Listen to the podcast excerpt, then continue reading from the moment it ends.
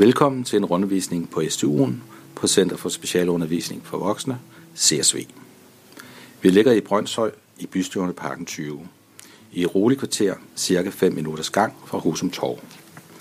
De unge på STU'en på CSV har alle generelle indlæringsvanskeligheder. På STU'en har vi plads til ca. 75 unge studerende, der bliver fordelt på vores tre årgange og alle vores værksteder. Salen bruges til forsamlinger for hele STU'en, f.eks. ved foredrag og fester, når STU'ens demokratiske ungeråd skal give beskeder eller holde oplæg. I dagligdagen fungerer salen som pauserum og STU-klubbens base efter undervisningen. Vi fortsætter rundvisningen i designlokalet, der drives af lærere med kompetencer inden for syning, smykker og kreative projekter. De unge lærer blandt andet at bruge symaskiner, udnytte deres kreative idéer, at tænke i genbrug, og her kan de afprøve idéer og muligheder, de for eksempel har set via YouTube eller Pinterest med mere.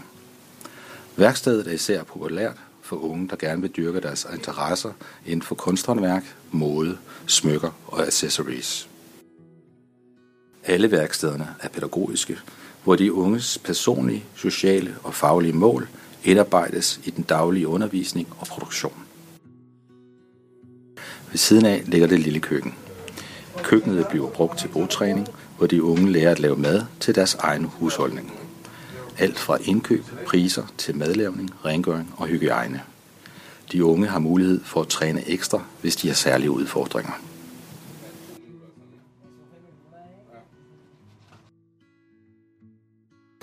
Efter køkkenet finder vi det mediehuset, der drives af to undervisere, der begge er uddannet fra IT-universitetet.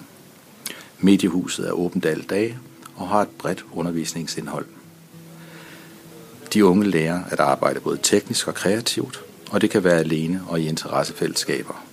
Det bliver især arbejdet med programmering, tegning, programmering af vores læseskærer, videoproduktion, foto og læring via læringsspil. Mediehuset får opgaver udefra, f.eks. fra kommunen, hvis der skal fremstilles plakater eller printopgaver.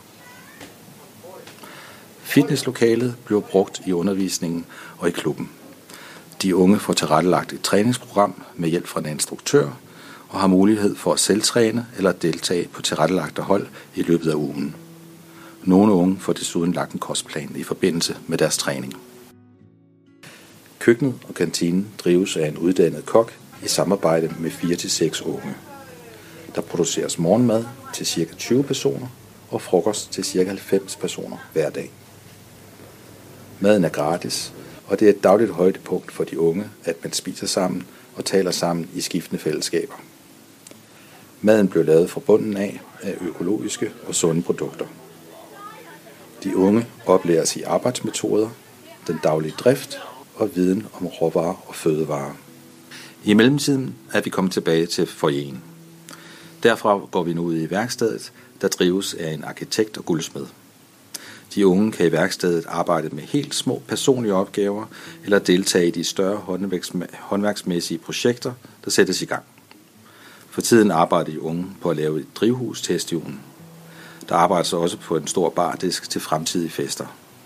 Ved siden af de store projekter er der unge, der for eksempel renoverer egne møbler, arbejder med udsmykning eller andet. To dage om ugen er der mulighed for at fremstille og designe sølvsmykker. Vi skal nu over i musikcontaineren, hvor musikundervisningen foregår. Vi har to uddannede musiklærer, der underviser i sang, samspil og instrumentalundervisning.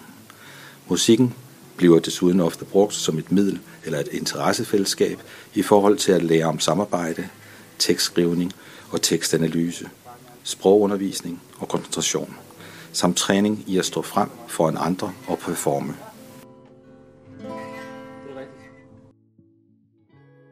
Fra frøen bevæger vi os nu over mod STU'ens anden fløj. Det første lokale, vi møder derovre, er billedkunst.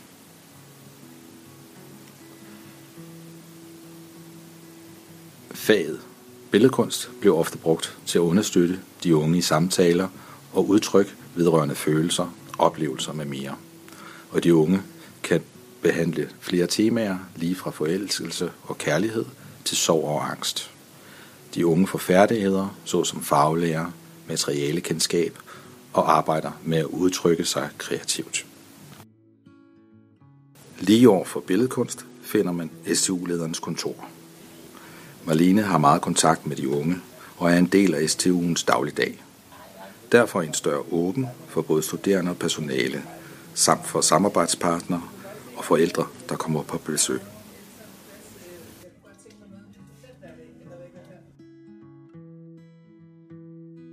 Det næste, man møder, er caféen. Caféen er åben i alle pauser og er betjent af de unge. Her kan man i pauser bestille kaffe latte, kakao, te og varm saft med mere. Caféen er samtidig et undervisningsværksted, hvor de unge kan tage en baristeruddannelse og lære alt inden for kaffe, produktion, kundebetjening med mere. I forbindelse med caféen har STU'en en kaffevogn, som de unge benytter i undervisningen på gader og stræder, samt ved arrangementer, messer og fester. Nu er vi på vej over i vores beauty room. Her undervises de unge af en negletekniker. Her er der også tid og ro til de personlige samtaler mellem de unge, samt med en erfaren underviser. Udover de unge til vores interne fester, har farverige negle og flotte vipper, bruges færdighederne også i praktikker og som fritidsinteresse blandt de unge. De næste lokaler, I præsenteres for, er de faste årgangslokaler. Vi starter her på tredje årgang. Det er de læreruddannede undervisere, der typisk underviser i de faglige fag dansk, matematik og engelsk på årgangen. På årgangen kan de unge arbejde individuelt eller på hold. Dette varierer efter temaer og årsplanlægningen. Nu bevæger vi os op på første sal, hvor første årgang og anden årgang hører til. Hver årgang har to store lokaler samt et lille ekstra lokale, der ofte bliver brugt til fordybelsesarbejde eller i forbindelse med opgaver, hvor den studerende har brug for ro eller koncentration.